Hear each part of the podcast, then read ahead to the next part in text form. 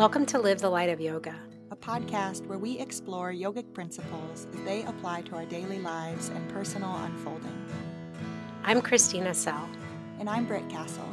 We are so glad that you're here.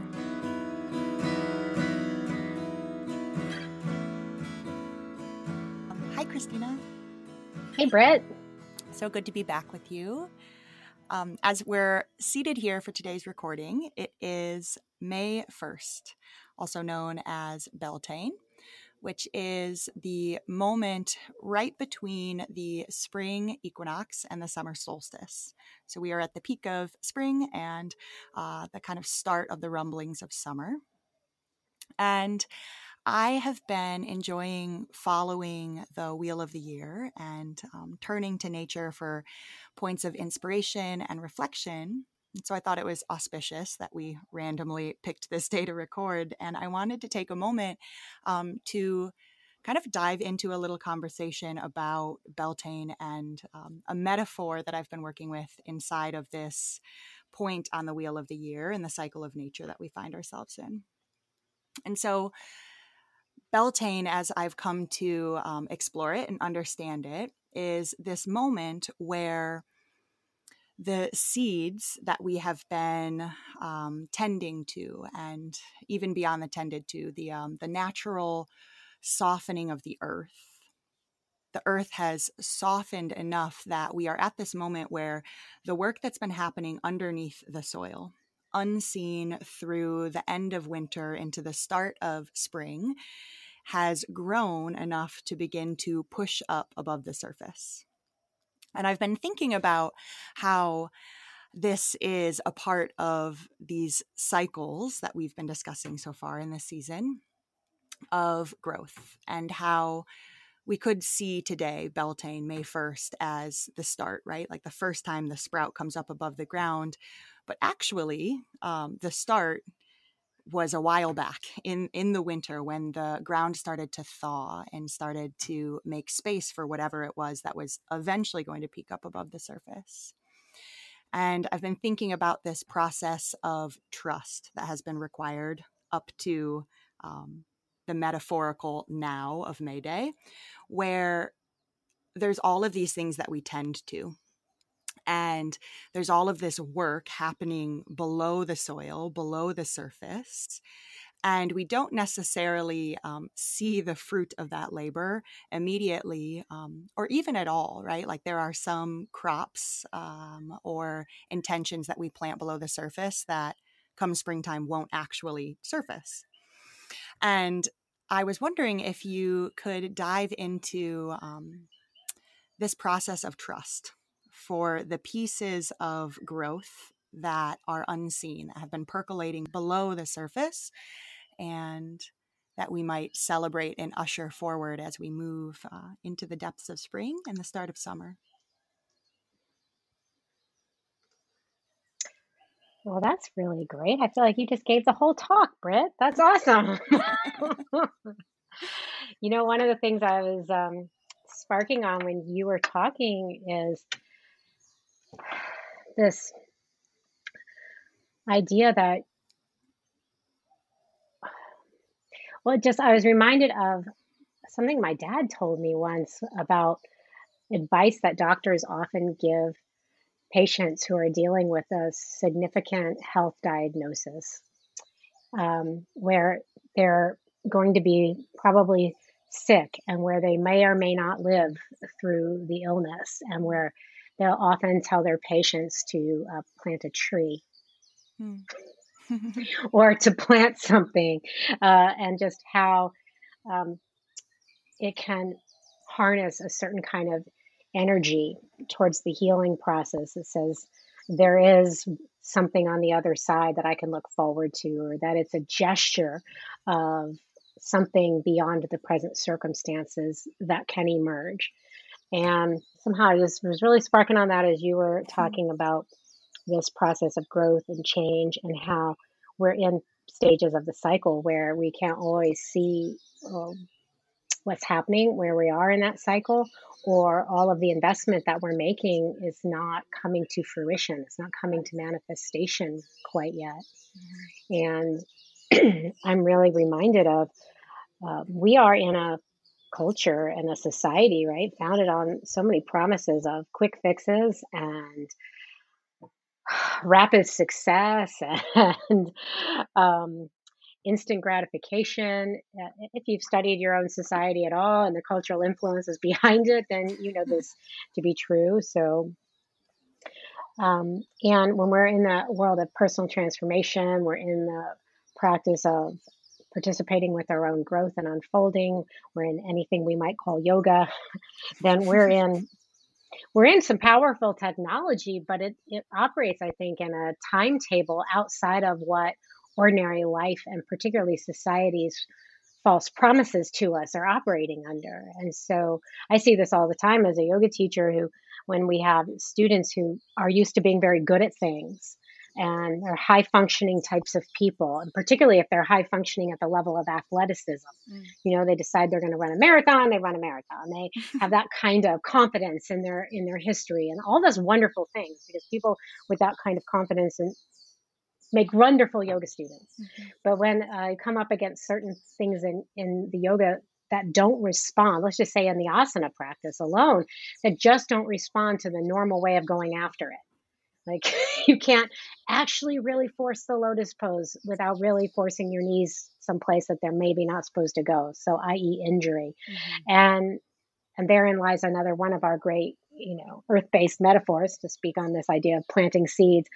Of this little lotus pose, you it can you can't force a, a flower up the from underneath the ground one day before, one moment, one instance before it's ready in its own timetable. Mm. It's set by the inherent wisdom in that seed or in that bulb, in its sort of deep, deep structures. It knows it's it's going to grow according to something much deeper than me as the farmer mm. or me as the uh, tender of the garden I can't force the growth. I can water the garden. I can put fertilizers down. I can put mulch.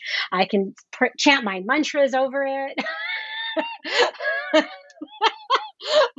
but um, but I can't make them grow. You know, that is determined by something so deep, so organically wise, and so outside the scope of uh, my dominion and so I feel like the nature metaphors are really perfect metaphors for us to return to time and time again because um, they teach us something very profound about the process of growth and transformation.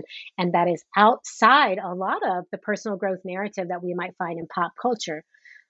There's the personal growth narratives, for instance, that say things such as, you can control your reality. And if you think it, you can become it. And while there's some truth to those things, they also are missing this huge part of reality that is really outside of our control. And that is mm-hmm. functioning according to a deeper intelligence and a deeper wisdom.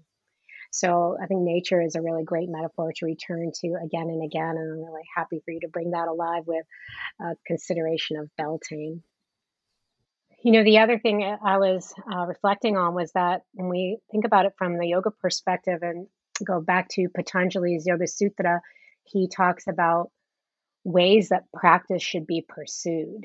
And he gives the first way, the first quality or virtue that we should pursue our practice is, is shraddha, is faith.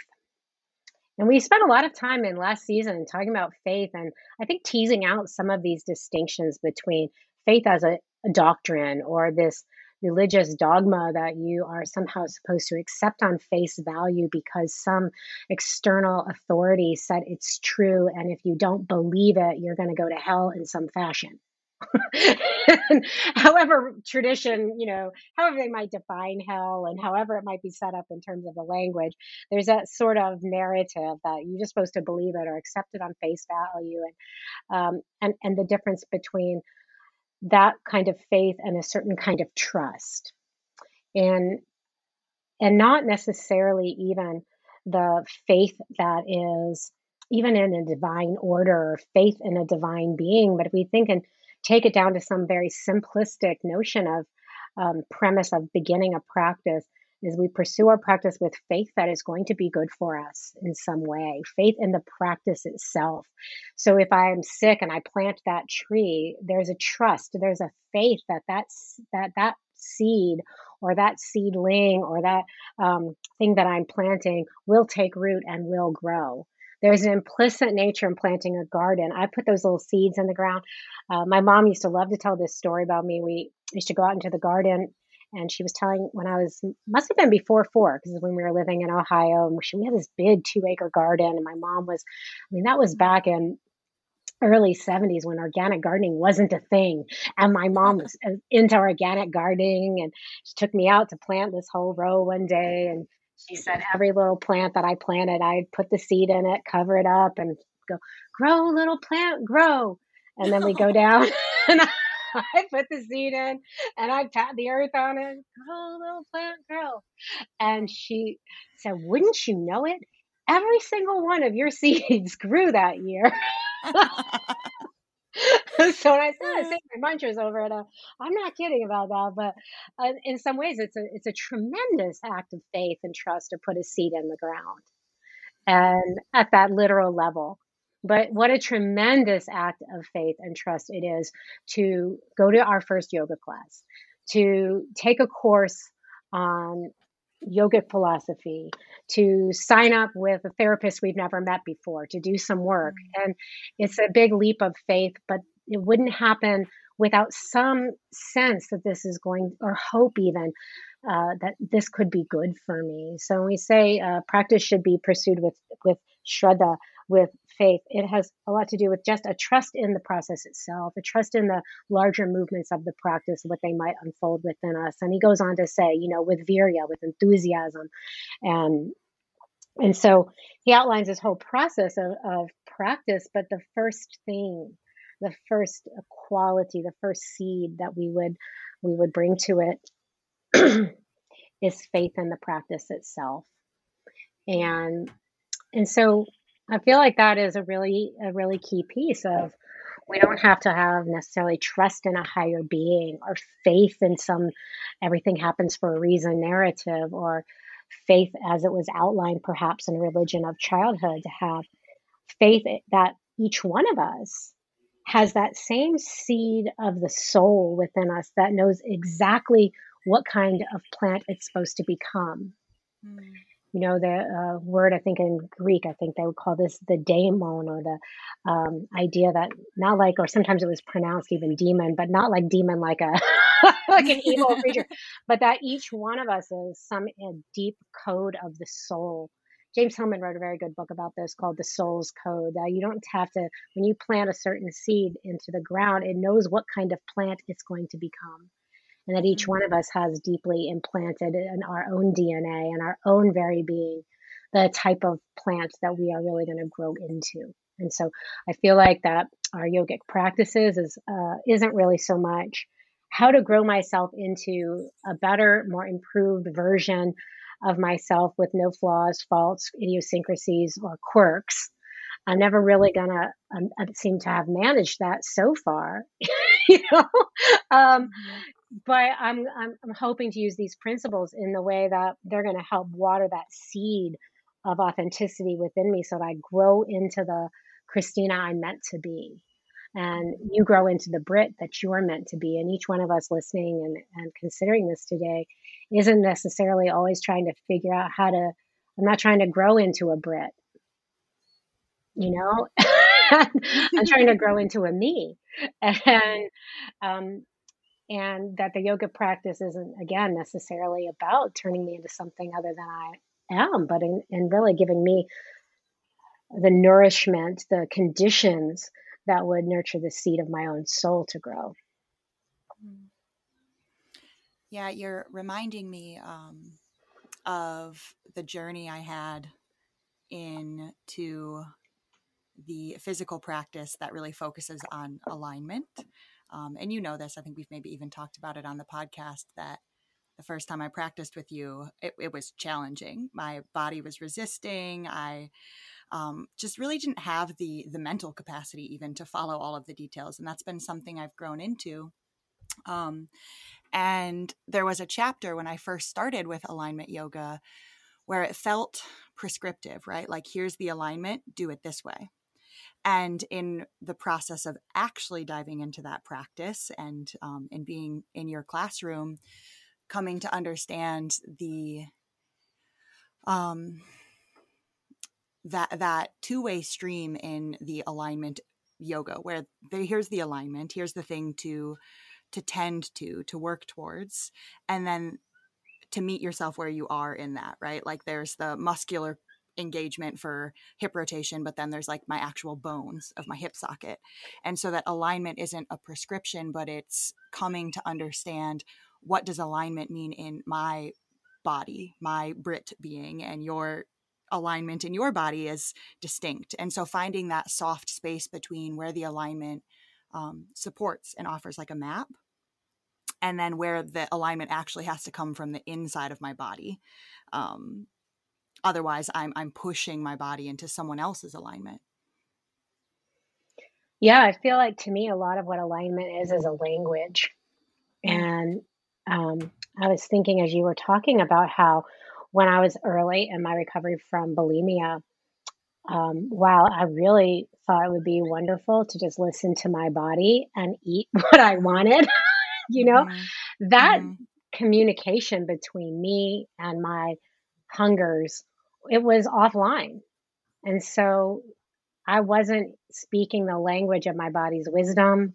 And I wasn't clear on was I physically hungry? We talked about this a lot in our first season. Was I physically hungry? Was I emotionally hungry? was I spiritually hungry? You know, and the different kinds of hunger that might have been all telling me eat ice cream you know, I get a lot of it. Um, and so I did follow a prescription in a, you know, my long time of working with a sponsor in Overeaters Anonymous. I followed a prescriptive uh, food plan that would, if I were doing that today, be highly neurotic. Hmm because it would be super controlling and very regimented and bizarre. and I would require me to be very, very focused on food. But at the time, that prescription helped me focus less on food because it brought some order to the chaos of my eating patterns. Mm. And then that much order and that much uh, sort of prescription would have created its own disorder over time. In fact, did. It just became too restrictive to be useful. But I was so out of control and out of bounds with myself that getting uh, some structure coupled with some really good therapy and a, the spiritual program of Overeaters Anonymous and all of the support that goes hand in hand with 12 step recovery, uh, a transformation occurred where my language with myself started to change and we started to have a two way conversation, like you were talking about. And I think that asana alignment, there are plenty of asana alignment practitioners and teachers who never leave the prescriptions who are very focused on the do it right. This is the right way. This is the wrong way. And it is, it never leaves that domain. And that's fine. That's fine. I mean, it's not my way. And, but I'm, you know, eyes on my own yoga. So I'm going to say, okay, if that's what, if that's what that is for someone. And, and, and when we gaze at it that way, it's absolutely an accurate criticism of alignment oriented yoga, I think, to call it an imposition and a prescription and a rigid dogma. I, I mean, people who find it to be that way, they're not wrong entirely. I just feel like there it's only a part of it. And that it's in service to, I think, opening up a pathway of communication. And what I learned from some of those very consistent, repetitive instructions, such as make your leg muscles strong, draw to the midline from your feet, draw up into your hips, you know, all of that repeated. Um, I started to trace a pathway of awareness through following those instructions to not just the outer experience of the pose and the external shape, but to my internal experience.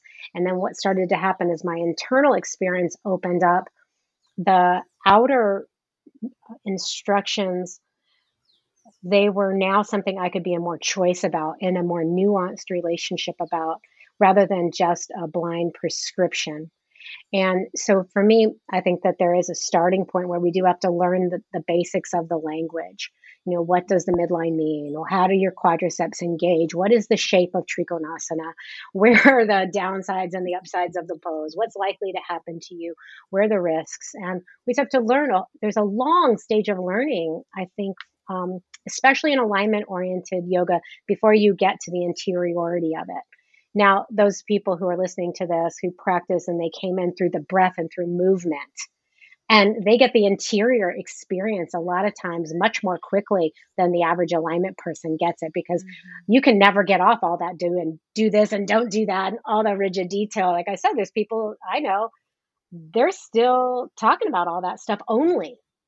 Mm-hmm. This is the right way to do the pose. That's not really the pose. You're not really doing it right if you're not doing it that way. And um, and then they're and they're contrasting right and wrong rather than seeing all of those protocols as a doorway to something greater.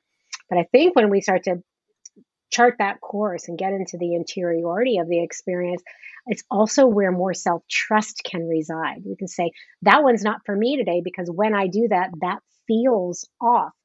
But um, but until the feeling sense is awakened, until the awareness is awakened, until the lines of communication are flowing both ways, it's a little bit um, simplistic to say, listen to your body. Yeah. Mm-hmm. It can be. And it can be a little bit problematic to also have the other side, which is you can't trust your body. And that those mm-hmm. two things I think can come together, but it's a process and it does take time. Mm-hmm. Yeah, I'm thinking about how, um, you know, back to our our metaphor of the the work that's happening below the soil, and so much of what you were just pointing to in, um, you know, learning the nuance of what it means for me to listen to my body. That was so much under the soil, right? Like you as my teacher, watching from the outside, can't necessarily witness the process of me learning um, where and why pain in my knees comes into my body and how to take care of that.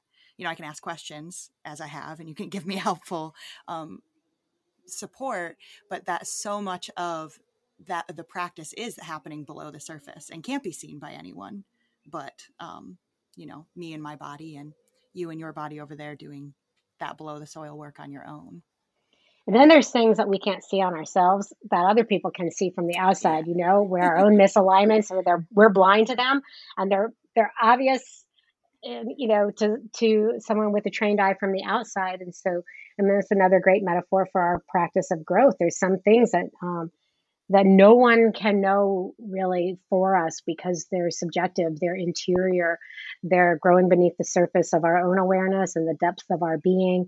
They're also things that are private and precious and important that are ours only. And then there's things that we can't see about ourselves that other people can see. Sometimes it's the uncomfortable stuff, like the, well, you didn't, you're really not aware that you're kind of raging a lot, you know? sometimes it's our blind spots about our shortcomings, you know, the rough edges we, we need to do a little bit more inquiry with. Uh, but the others, sometimes people, you know, we can't see our own beauty or we can't see some of our own magic, you know, and it's mm. um, the things that other people are really holding precious about us uh, where we can't see them. The same way i can't always tell that my arm is straight or my arm is bent when i'm uh, working my ass off in the asana and the teacher says well straighten your arms like it is straight you know? When kelly and i uh, were snowboarding one time and i was learning um, you know, he'd taken this lesson and about working our edges and um, and I was practicing. I was really thinking I was doing it, you know, and so he's going to help me after the lesson and we're practicing and going down the hill and I'm really thinking I'm doing it. And then he pulls me over, he motions to me over to the side and he says, you know, okay, well, sit down here, put our butt in the cold snow, we're looking out at the nice view. And he's saying, okay, so when you go down the hill, you got to really cut your edge in and lean in this way. He's giving me X, Y, and Z. And I listening, I'm trying to be a good student, you know, because it's not always easy to learn from one's mate. Yes. I'll use an I statement on that. It is not always easy for me to learn from my mate. so I'm really, you know, I'm doing my best not be an asshole and doing my yoga on the mountain. And he's telling me these things, and I say to him, "It's like Kelly." He goes, "Yeah." It's like, you know how you just said I'm supposed to lean this way and cut my board in that way? And he goes, Yeah. I said, You know that that's what I really thought I was doing. Felt like it was happening. I was like working so hard to do just those things. And he goes, This is how your yoga students feel when you tell them to straighten their arms. oh, it's so true. so I really swear to God I was doing it, you know, and I probably was just not enough. Mm. And so, in the same way, there's that deeply internal part of our own growth and awareness um, unfolding. There's definitely the parts that we can't see from the outside either. We need each other's help. And so, I think both avenues are, are, are really key. Mm. yeah. And um, on the topic of straight arms, I'm just endlessly fascinated with how you know the the body is a doorway in and we've we've talked about this and um, really thinking about the relationships that we build in seeing our students and being seen by our teachers and um, i think it was my my second 200 hour teacher training. I was in trikonasana i'll never forget and my teacher came up and she put her hand against my hand and gave me an adjustment and said straighten your arm. And it wasn't straight you know it was a little bent and I straightened it and and she said something um, like you don't have to get small here. And you know that was she was talking physically but also she was talking more than just physically. And that moment was I don't know 6 or 7 years ago and it stays. Mm. And how how the um the body was the doorway for that much deeper inquiry and then this whole new beginning of like oh god like where and how am i small? And why does that resonate and where does it resonate um, right and i think that we really um, all, all layers of the being are coming along with us.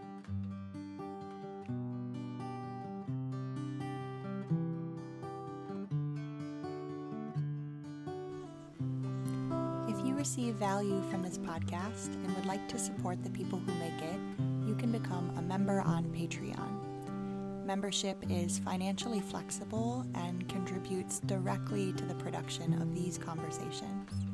Find out more and sign up at patreon.com slash live the light of yoga.